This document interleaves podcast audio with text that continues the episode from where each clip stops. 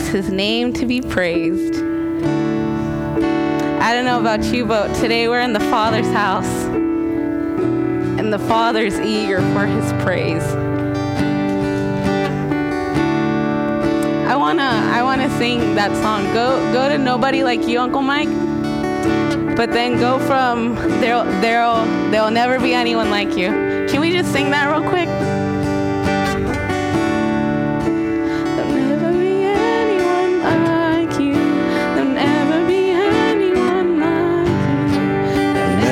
Anyone like you. God? There'll never be anyone like you.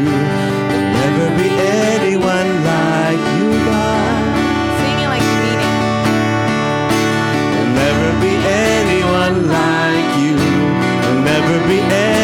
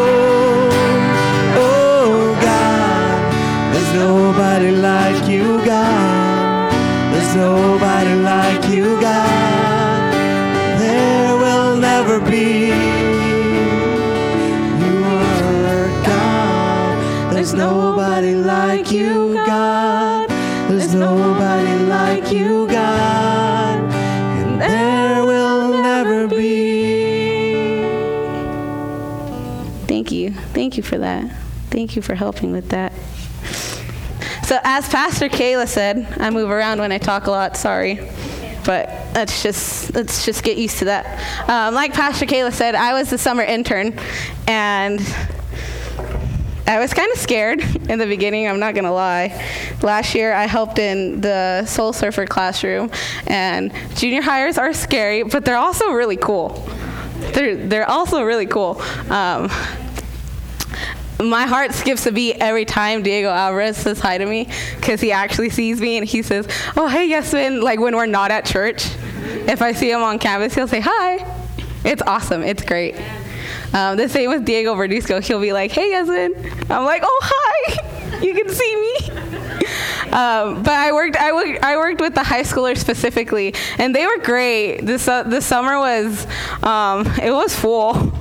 We started with VBS, and can I just say, I have a newfound respect for Miss Trina and Pastor Kayla, because managing like hundred plus kids five to six days a week to make sure no one got hurt. Like, let's just praise God for that one. um, after Six Flags, we went to our annual trip for six, no, after VBS, we went to Six Flags. Um, I like roller coasters. My sister introduced them to me. Uh, the way she did it was you're either going to ride it or wait in line. so I had no other choice. But I've learned to like it. So I try to do that with some of the, the kiddos that went, but Matisse was not having it. But I give her props for the ones that she did right. Amen for that one. Um, but there was one specific ride that the kids saw, and it was a slingshot. And they were like, "Oh, dude, you you're not down to ride it." And I'm banking on my good friend Pastor Milton to not, not be down. I was like, I'll only do it if Pastor Milton do it, does it because in my head he's I'm thinking, you know, he has to drive back. He's not gonna want to ride. And so I go up to him. I'm like, Hey, Pastor Milton, you're not down. He's like, Oh, I'm down. I'm game. And I was like, No, you're not. He's like, No, I'm gonna do it. And so um, Matisse, no, not Matisse, it was Cherishan. Cherishan and Destiny were like, if you guys do it, we'll do it. And so this like party of four grew, and I was like, oh dear God. Now I have two youth watching me to see if I actually follow through with what I say. Great. My mouth always gets me in trouble. So next thing you know, Pastor I was like, guys, I don't have money. I'm sorry. Pastor Moses was like, oh, don't worry, it's already bought here. And I was like, oh. I was like, oh, but I was gonna buy Destiny and and Cherish and oh no, they're already bought too. Oh, okay, great. There's a video, but I'm not gonna show you the video. You can come find me after church if you really want to see that. But um, they have videos on YouTube and Facebook of those rides, and it shows people blacking out. And bless the Lord that there was not a camera on our cart, because you know, like I said, my mouth always gets me in trouble. And the guy, the the guy is stretching this giant rubber band, and you hear it, you hear it in the background. We can't see it because now they dropped our seat, and we're just looking at our Father in heaven, basically. And I'm like, oh dear God, what did I get myself into? And Pastor Milton's like, hands hands high. He's hands high, and I'm trying to be like, dude, like help me, and he's like, no, go for yourself. And I was like, that's not okay. so he's like hands high, ready to meet his maker. And so next thing you know, the guy, the the worker starts talking, and I'm like, oh great, he's gonna shoot us off unexpectedly. I'm gonna have a heart attack. I'm gonna fly out of my seat. I don't know what's gonna happen. So next thing you know, he says, what's your favorite Pixar movie? And like without missing a beat, Pastor Milton's up. and I, while I'm still like calculating in my head, what is that reference for? You know, long story short, we got shot to the heaven, we saw the face of God, and we, we landed safely back on earth.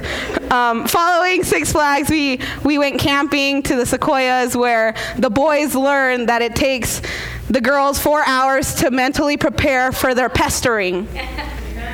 We would, we would tell the boys four hours. As soon as we woke up, seven o'clock, four hours. Give us four hours before you start poking and prying because we're not going to deal with it. And so then Pastor Kayla had assigned the youth, okay, we're going to do nightly devotions. We paired them off. And I'm thinking, oh, great, I'm off the hook. She's like, no, you're doing morning devotions. Was, okay, great. And that's where the kids learn that there's power in giving praise to God. Hearts were shared, tears were fall, fallen, hearts were open. And I'm thinking, thank God I'm not a youth pastor yet because I, I wouldn't know what to do with that. Because literally hearts were poured, and I'm like, what do you do with this information? Do you hug? Do you rub? What, do you sit in silence? the growth of Christianity is awkward, just like God is awkward. He will put you in an awkward situation. Let's just get that out there. God will use an awkward situation to get you out of your comfort zone, right? Because there's no growth in our comfort zone. But we're not comfortable here, right? Hmm, we'll see. Following camping, we went to One Life. One Life is a youth retreat for high schools, high schoolers, specifically for the academies. We wanted to send them with a blessing before they start the school year.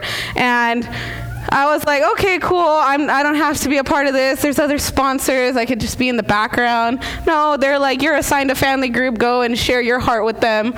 And I had no one I knew except for Diego Alvarez, and we're friends now. It's cool. And they took us through what's called a Jesus experience where we basically walked through the story of the prodigal son, but without saying that it was the prodigal son. We, we wanted them to like connect the dots.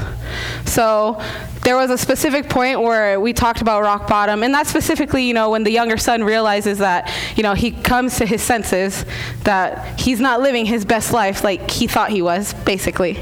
And so he comes back and he he's humble to the father, and he's trying to he's trying to make out this whole this whole thing to tell the father like I'm not worthy, but I still want to be in the house because it's better to be in his house than anywhere else. Amen. With that being said, summer was great. It was awesome. It was also the first summer where my mom and my dad had all their kids together again. It was great. Anne's laughing because she met my sister this summer and she realizes that she's like a miniature of my mom. And if you really know my mom, then you would understand why Miss Anne's laughing. So that means more of you get to know my mom so you can laugh like Miss Anne. Um, she, she, we, ha- we were all together. It was great. It's like when we were little again. We fought, we laughed, we cried, we made our mom grow gray hair again. It was awesome. But my sister had to go to Hawaii for a year long internship. She's a youth pastor out there, so she was departing, and she likes to wait till the last minute to pack. It's I do that too. I can't I can't say that I don't. but my mom called me. I was at volleyball, and she called me and she said, "Yes, and come home. We want to take your sister to the airport." And I wanted to go home to make sure that she didn't steal my books. I bought a, a sort, all sorts of reading books for the summer. I didn't read one, but I would like to think that I would have. Anyways, after being in college and realizing how expensive textbooks are, I treat every book, whether it's new, old, used, like it's gold. So the books that I brought, that I bought, um, I, they're mine, but I wanted her to ask. And if she asked, I would have just gave them to her. It was that simple. I don't know why sisters bicker. Um, so I got home and I went straight to my room and I looked under my desk where I keep all my books and six were missing. Not one. If it were one, I would have been like, mm, okay, you can keep it. But it was six. that's two hands. That's two hands. It was six. And that's where I was like, deep breathing exercises. Yes, and be calm. It's just material things. Relax. No, I, it's like I went off at the hat and I was like, you're saying, where's my books? And she's like in a frenzy, and, I, and she's like, oh, babes, I don't know where your books are. She's packing. She's worried about not packing something that she needs. And so I was like, okay, I'll give you some time to come to your senses. So I gave her some time. And she's packing her things, and what, meanwhile, while she's packing in our room, I go to the living room and I start checking her bags to make sure that she didn't take my books. Because I know she took my books, they were in my room the, the day before. and so I go and I'm looking, and you know, I don't find them, and I, I, I, tell my mom, I'm like, Mom, she took my books. And my mom's like, You didn't even read them, Yasmin. Who cares? I'm like, You got a point, but they're mine. they're my books. And so she doesn't fess up, and so she's about to walk out the door, and my mom tells her, Yesenia, if you took Yasmin's books, give them back. And I, in my head, I'm like, it's your last shot before I do something. But I, like I said, my mouth gets me in trouble all the time. And so she then explodes and she's like, I didn't take her box. Check my luggage. and I was like, you need to stop. You're getting a little too fired up right now. I'm trying to be the calm one after I poked and poked and poked. and so I was like, you know what? To stick it to you, I'm not going to drop you off at the airport. And that just like broke my mom's heart because, like I said, this is the first summer that we were all together. She wanted us to, you know, send her off as a family, but I was like, no, you messed with what was mine. I'm not gonna go. And so then, you know, like I said, breaks my mom's heart. Tony's like, you're being such a ugh, right now. And so he walks out the door, and she comes back in the house, and I had a shot. I had a window. I had a window. I saw. I vividly see the window as I'm talking. I have a window to be like, let's extend grace and mercy, and who cares about the books? This is the last time I see my sister, or let's stick it to her right now. And so I decided to stick it to her. And I went and I sat on the couch and she left. And so then her friends, I heard them coming up the stairs of our house. And I was like, oh, they're going to try and come and convince me, but I'm set in my ways. So I ran to the bathroom. And I hear them knocking on the door, Babes, And I was like, no. I'm going to stick it to her. I'm going to get her where it hurts. And so then they, they end up leaving. And then I'm alone in my self righteousness. And then tears start to fall because I'm going to miss my sister. And I miss the window to go and celebrate her one last time. Sounds familiar, huh? Can you turn with me to Luke chapter 15, starting at verse 11? I'll give you some time since I talked a little bit. There's, there's a grace period. This is the grace period. Luke chapter 15, verse 11. Go ahead and say amen if you're there. So it reads like this Jesus continued, There was a man who had two sons. How many? Two, two sons. Yeah, you are awake. I love it. The younger one said to his father, Father, give me my share of the estate. So he divided his property between them. Not long after that, the younger son got together all he had, set off for a distant country, and there squandered his wealth in wild living. After he had spent everything, there was a severe famine in that whole country, and he began to be in need. So he went and he hired himself out to a citizen of that country who sent him to his fields to feed pigs. Is that anyone's dream job? to feed pigs? They're cute when they're small, but have you seen like the ones at the Del Mar Fair? That is not cute. I can imagine those are the type of pigs that he was feeding. um, it continues. He longed to fill his stomach with the pods that the pigs were eating, but no one gave him anything. When he came to his senses, my favorite verse. When he came to his senses, he said, How many of my father's hired servants have food to spare, and here I am starving to death? In that moment, he knew that there's a plethora of food, but the food's in his father's house. It's not where he is by himself, doing his own thing, living his best life. He knows that the food's in his father's house. I'm starving to this. I will set I will set out and go back to my father and say to him, "Father, I have sinned against heaven and against you. I am no longer worthy to be called your son. Make me like one of your hired servants." So he got up and went to his father. But while he was still a long way off, his father saw him and was filled with compassion for him. He ran to his son, threw his arms around him, and kissed him. So now I imagine he's wearing like chanclas, some sort of shoe, and I can only imagine like he's looking out in the distance and he's like, oh, it's on. And he goes. That was my excuse to take my shoes off. My feet hurt. but we're going to go with it, okay? We're going to go with it. But the father said to his servants, Quick, bring the best robe and put it on. Put a ring on his finger and sandals on his feet. Bring the fattened calf and kill it. Let's have a feast and celebrate. For this son of mine was dead and is alive again. He was lost and is now found. So they began to celebrate. I love celebrating. That's just a thing. Amen. Thank you, David. I love celebrating. And I believe, I'm firmly convinced that God has blessed us with so much that we have no reason not to celebrate. When I was back in high school, typically if you're, you know, Latina or Mexican, you have a quinceañera.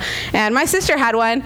And I remember I don't want to get all dolled up in a dress and stand around and go greet everyone for like two hours and not even like enjoy my own thing. But then, you know, several quinces happened in my class, and I was like, oh, that looks really fun. They get to celebrate, there's food. And so I told my mom, she had like three months. So, like I said, my mom's Wonder Woman. I was like, I want a quince. And like my birthday had passed and everything. And she, she was like, she was like, babe, like we asked you like years in advance. I was like, I know, but now I want one. And so when, when, we celebrate, at least for my family and I, my mom thought everyone and their whole mom should be invited, which I have no problem about that. I, like I said, I love celebrating. And so I had a court with damas and chambelanes, and typically it's seven girls, seven guys, and like you're the 15th, but they're laughing because they know. I literally had everyone and their mom in my quince. I had 22 couples. if you look in my quinceañera book, there's like two pages. It's not a small book, it's a big book. There's two pages, and it barely fits everyone. So, like I said, I like celebrating. Now, here's the, here's the juice of this parable. Meanwhile, verse 25, meanwhile, the older son was in the field. When he came near the house, he heard music and dancing. Whoever said you can't dance? I'm just kidding. I know that's a touchy subject. I'm not going to go there. but it's in the Bible. I'm not making it up. He heard music and dancing. So, yes, if you see me during VBS, I know how to dance. That's just a thing. I'm sorry. I'm not ashamed. But Kay- Pastor Kayla has to tell me sometimes, Yasmin, there's kids. I'm not twerking. It's just I get into the music. I like it. Sorry. And I could only imagine, uh, I could only imagine the older brother right now walking off in the distance, seeing his, his house, his property, and I'm imagining that this, this event that they celebrated for the younger brother was somewhat like my quince. So I'm envisioning this like big, huge, loud party because I'm a loud person. You guys know that by now. Um, and I can only see like I, I you can see the smoke in his temples just lift off from his head. Why?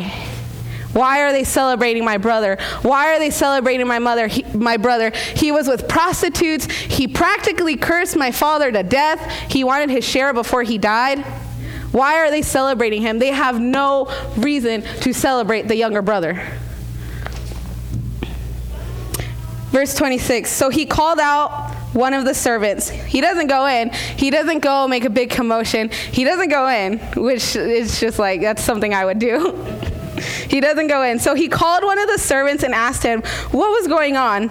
And they said, Your brother has come, and your father has killed the fattened calf because he has him back safe and sound.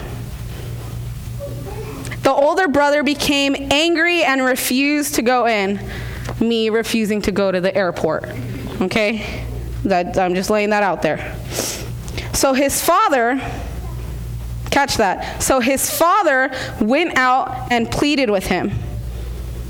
He makes his father come out to see why he's throwing a tantrum outside his house. Because he's a grown man, but he's acting like he's five.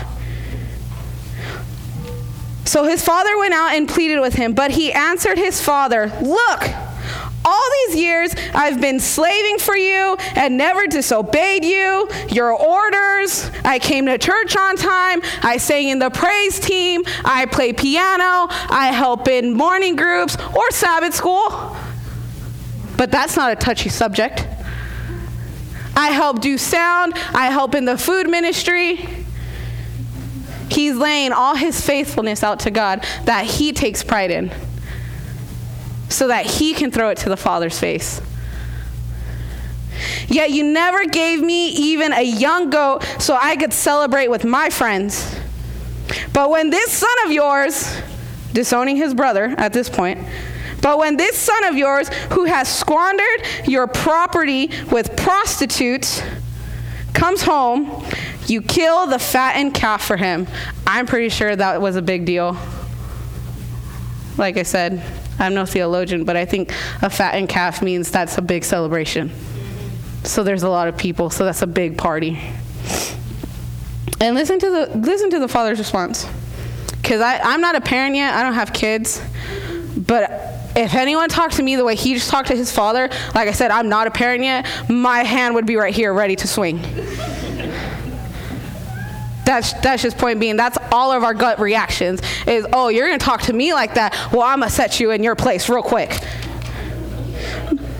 But he doesn't do that, which is why the father is the prime example of what it looks like to have patience.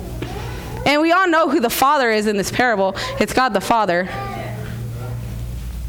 My son, the father said, You are always with me, and everything I have is yours. But we had to celebrate and be glad because this brother of yours was dead and is alive again. He was lost and is now found. The main part that I take away from this parable, from this story in the Bible, is God's teaching us how to forgive. That's that's it's written it's written in here. I'm not faking anything. God's literally teaching us how to forgive, but He doesn't teach us without reminding us that it's always at the expense of the person that's extending the forgiveness. That's who it costs the most. It costs nothing to the younger brother to be brought back into his family. Nothing. His father threw off his robe, put the ring on his finger. He's been back into the family, meaning he now gets a share of what's left meaning he now gets to tap into the older brother's inheritance. Would you ever be in a relationship with someone just so you can see what you can get out of it? There's a term for that. I'm not going to say that term, it's inappropriate. But I think we all know what we're talking about. Doesn't that make your stomach turn? Like you want to vomit? Do you guys know what it's like to vomit?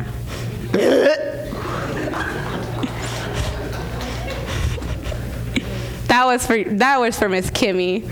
She really wanted me to do that, so I told her I would try to work out something. I don't know. I don't know why she likes that noise, but doesn't that make you sick to your stomach? Doesn't that make you sick to your stomach? That you only want to be in a relationship with someone to see how it benefits you? But we don't we don't do that here, right? We come to the Father's house to give him praise, not to cross our T's and dot our I's, not to check it off the list and say that I went to church today. I never really wrestled with a passage like this until this week. I remember when I preached last in this church, I was in high school. I had a green cast on and I was talking like this because I broke my pinky. So I was going like this the whole service. It's cute, but I, my hand's free now. And I remember after preaching, telling myself, oh, if I ever preach again in church, I'm going to do the, the parable of the prodigal son. I wish I never prayed that prayer. I thought it was easy. I thought it was it was a go-to story. You can just you can just get at the younger brother and see how he this is the father to his face Nobody cares about the older brother. And so when I was doing my stuff for the week, I was ready to like lay some wood for my church family. And I remember talking with one of my friends and saying several points that I had. I wasn't giving everything away. I was saying like a couple. And I was expecting like, wow, Yasmin, that is so profound. Oh my gosh, are you a theologian? Like I was legit, I'm not gonna lie because I'm on I'm on spot right now.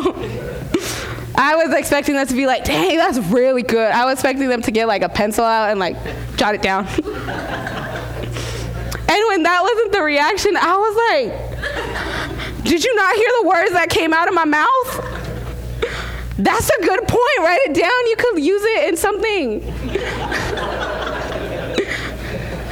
and so I that that like wrecked me. I was like, oh, my sermon's gonna suck people are to look at me and be like, she don't know what she's talking about.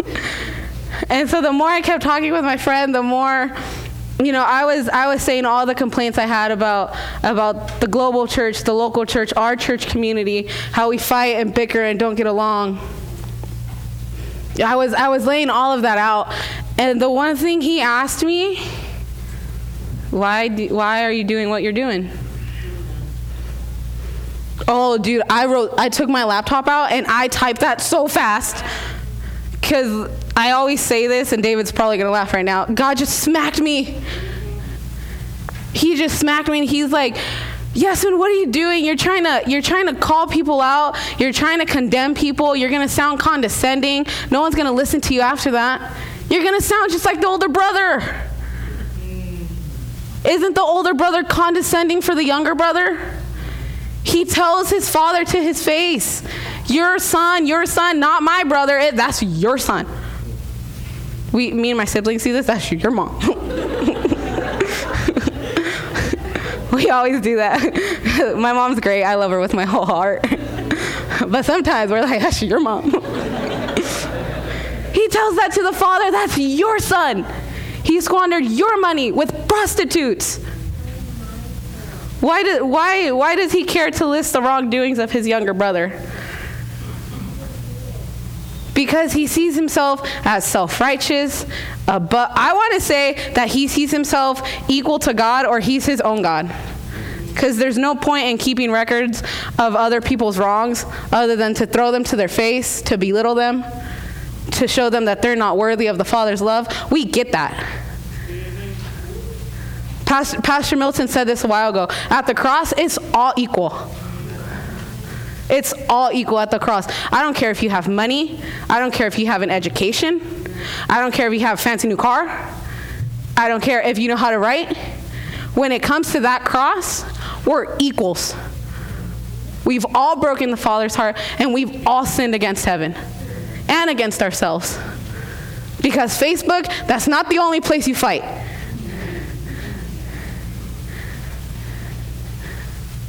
So what do we do? What do we, what do we, what do, we do with that? We've, we've been giving something from generation after generation that does not reflect the Father's heart. We've been given something that makes us think that we have to dot our I's and cross our T's to be called a Christian, an Adventist. We've been taught that if you don't know all of Ellen's White's writings, then you're not a true Adventist. But bless that woman, she was a prophet of God. I don't care what you say.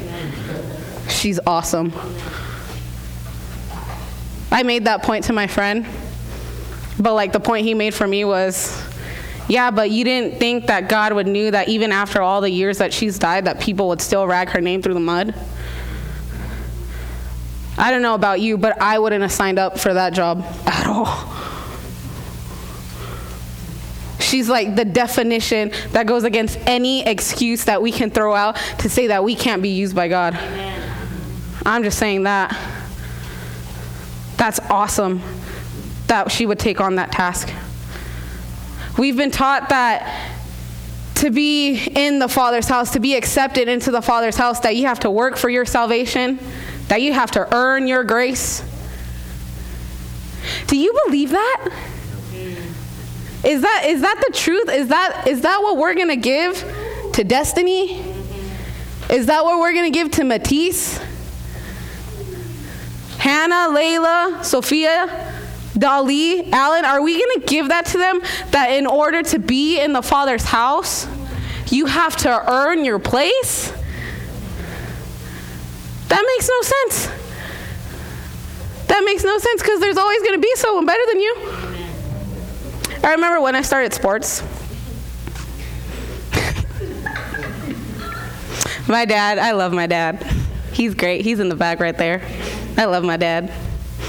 But when I started sports, I was terrible. My brother was phenomenal at baseball. I would go out with him on Sundays and he would do grounders, pop flies, all that stuff. And then my dad would be like, Chick, go out there. And so I'm ready, like I have my glove. My dad hits a grounder, pops me in the face and I just, I never want to do it again.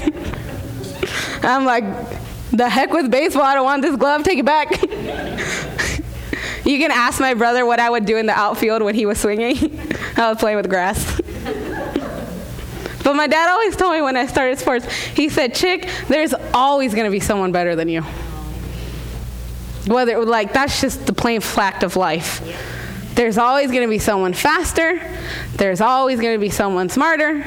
There's always going to be someone that's better than you. So then society takes that, puts it in a box, wraps it in a nice little bow, gives it to the younger generation, and says, because you don't match her, you don't match him, you're not worth it. Is that what we want to give to the next generation? At One Life, I saw all sorts of kids praising and worshiping. Some were dancing in the seats, some were just, you know, very calm. That's okay. Both are both are acceptable in God's sight. But I just saw these kids just going all out for Jesus. And in my head, I'm like, why do we think that we're going to have a problem with passing the baton to the next generation? That, that's not the problem. The problem is, what are you going to give them? That's the problem. Are you going to tell them that they have to walk through the doors, that they have to stand up here and sing praises to God to get His love? Are you going to tell them that they can only call it Sabbath school and not morning groups in the morning when they meet and discuss the Father? It's wordplay. What's what's why do we hang on to the wordplay? I'm sorry, but this this is just what God's put on my heart. Like I said, I was ready to like swing a hammer and be like, "What's going on?" But God humbled me I was here last night and I was saying, I don't even remember what I was saying, honestly. I was trying to practice what I was saying today and I don't remember anything. That's just how the Spirit works. If you were here this morning, uh, that, that's a complete different thing where the, the Spirit moves in, in different ways. And like Sharon said, if you don't, if you don't go with the Spirit, you're to miss out on God. Amen. That's that's just plain and simple. If you don't go with the Spirit and you're not after what the Spirit has has given to you, you're to miss out on God. We had a big, not a big, because not many people came, but we announced to our church community that in January that they can come back after second service, and we were to lay what God has given our church community to do. I don't know if you remember that. God, God gave something to Pastor Milton, who has then, that has turned into something for the pastoral staff, to now that is something that God has given this church community. And what God sends his hand to, no one can take that away. So if God has given you something, you either go and you fight with the Spirit of God, or you're signing up for a whole different battle. That's just plain and simple. If God's assigned you to a task and you say no to God, you're saying no to the Spirit and you're saying no to battle. And you're going to do a whole complete different battle that you're not going to have the army of God behind you because that's not what God has given you. What's, what's the motto for our church? New church for a new future. I wish everyone knew that. So I'm telling you right now, the motto is a new church for a new future, capturing the hearts and imagina- imaginations of the next generation. And quite frankly, friends, I don't know another community that's willing to sacrifice whatever we think is a big sacrifice to give something different to the next generation because we we've been given something that's not from the father's heart. We we haven't. To think that we have to earn grace and earn salvation and earn our place at the table that is not from the father's heart. The father's love is free. It's a gift meaning you did nothing to deserve it. That just comes from the heart of the father. And it's up to you to decide if you want to take it I'm going to do a thing because that's just, I want to make a point. Can I borrow the both of you for a second? Thanks. Hannah, Layla, this whole row right here, can I borrow you? Boys back here, can you come? Matisse, Sherishan, Tim, come. Amy, Talia, you're here too. Ralph, get up. Ayana, Holly, I see you. Get up. Chris, Nick, Richie, just for a second. I just I just want to make a point.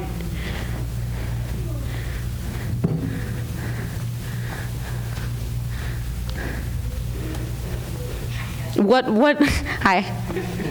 What what do you see before you? Andy, Diane, Tony, can you come to the front? Lucas, Eliza, Franz, please.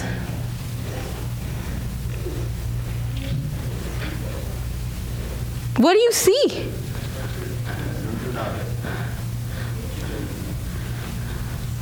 It, I know Ayana, you know, she's still a daughter of the house. I don't care who says what. She's a phenomenal volleyball player.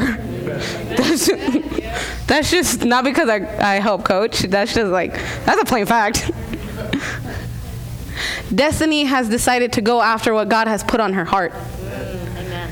And that's to be a, min- a minister of the gospel. And what's the gospel, friends? Good news. Good news. It's good news. The gospel is good news. Amen. Hannah wants to be the first Broadway Latina. And quite frankly, I think she can do it. I've heard her sing. We have these kids who are pursuing desires and dreams of their hearts. And I don't know if they know that they have a community that they can fall on when their dreams get crushed. Because that's, that's just how, that's how life goes. Life doesn't go the way we want it to. This, this is who we're passing the baton to. So I'm not worried that the church is going to be empty. That's, I'm not worried about that. They're here right now. God has placed specific. And if you think God's not specific, then you haven't met God yet. God has placed specific plans and things for each and every one of them. Sons and daughters of the house. If you sit in the foyer and you sit with your arms crossed, we don't have people that's going to come and be like, How was your day? Because this, quite frankly, doesn't look like you had a good week. That's just the point. When someone from the older generation comes to you and asks how your day was, don't give them the bogus answer. We've all we've all heard it. I'm fine. I'm good. I'm tired. Have you ever been tired? I've been tired. Don't give them the bogus answer. God has placed them in front of you to bless you.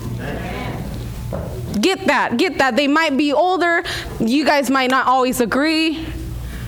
But they have your best interest at heart. They have your best interest at heart. I'm only 21 years old. I could only help you with 21 years of life. Okay? But there's there's people in this community that have done life, that have learned hard lessons. And if you ask questions, they will tell you.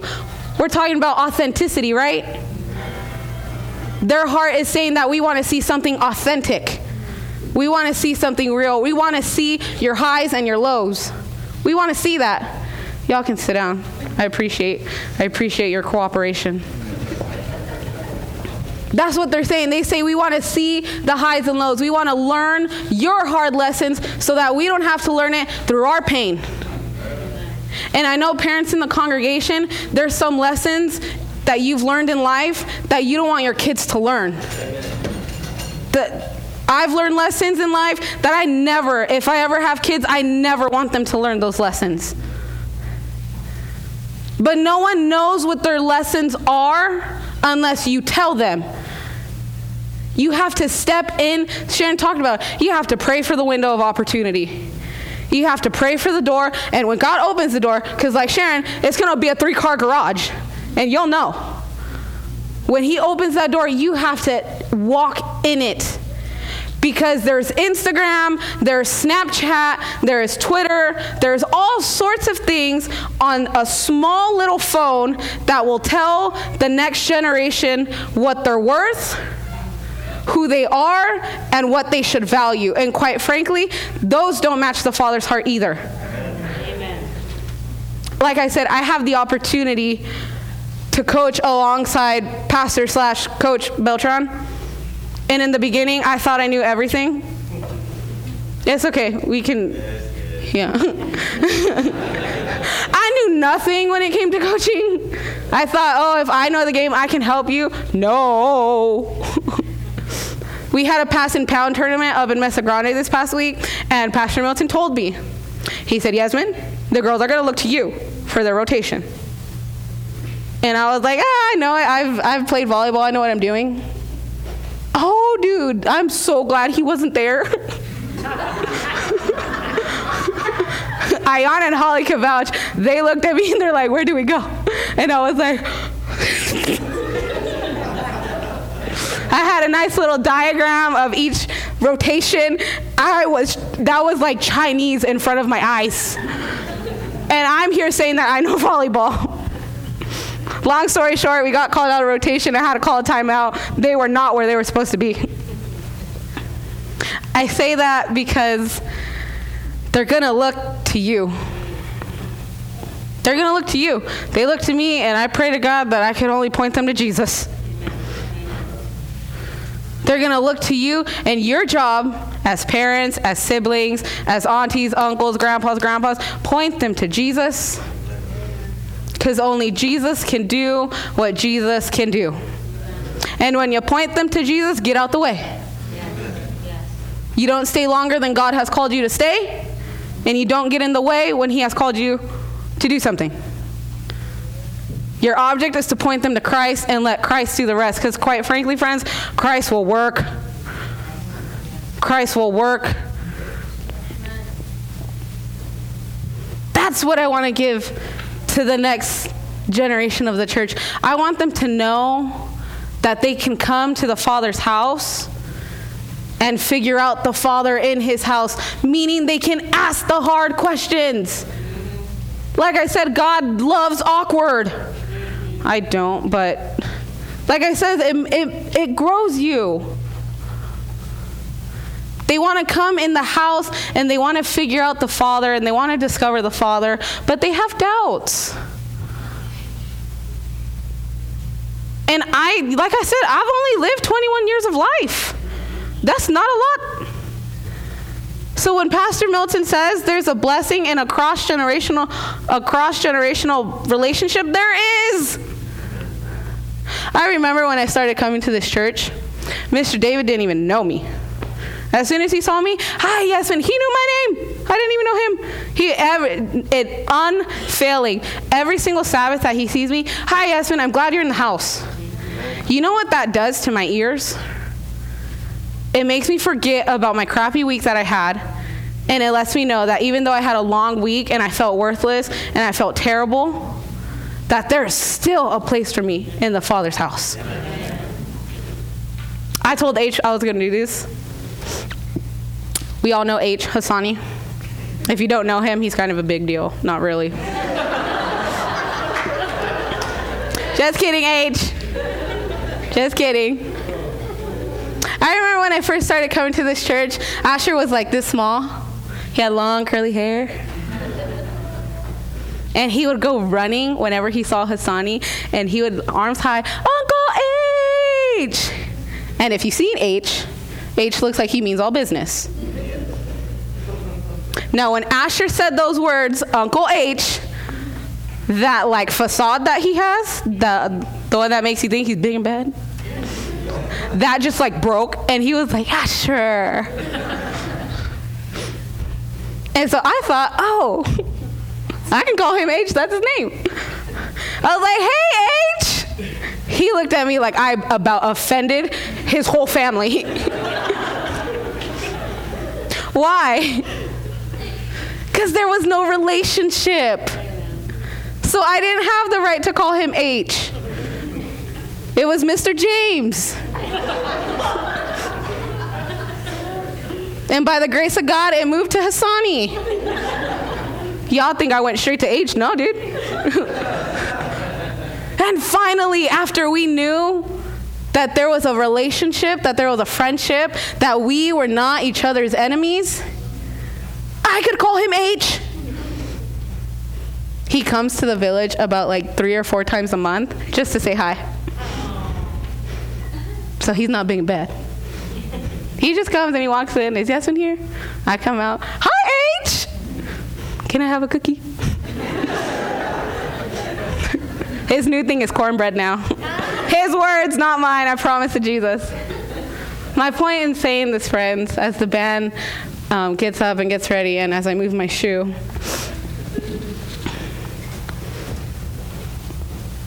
that there's a blessing being in the Father's house. That's that's just like the plain, hard, simple truth. It's simple, but we make it complicated, right? I don't know why. There's a blessing being in the Father's house. You can play. There's a blessing knowing who you're sitting next to. We do this all the time. We have unofficial, official assigned seats in the church. Mine's right there where Sharon is. But when we walk in, like today, because we have some new folk in the community, when we walk in and we see someone in our unofficial, official assigned seat, we don't go sit next to them. And I think that that's where we're wrong. We go and we take someone else's official, un- unofficial, official assigned seat, and then we throw off the whole seating chart. And then you'll see it, because I see it every time. You'll see the people who are supposed to be sitting here, and they're now like shifted over here. The middles are now some over here, and I don't even know that corner. My point in saying everything that I said is that we have to stop fighting with each other we have to start coming together as a family. Myself included, I am I am no better than you. I have no business being up here. But I've I've felt the, the younger brother in the story, I've felt that way, where I think that I can go and live my best life doing what I think is best for me because I know everything. I've done it, and quite frankly, it's put me 10 years behind my timeline. I don't even know why I have a timeline. But it just messes me up because I'm doing life without the Father. And I've also felt like the older brother.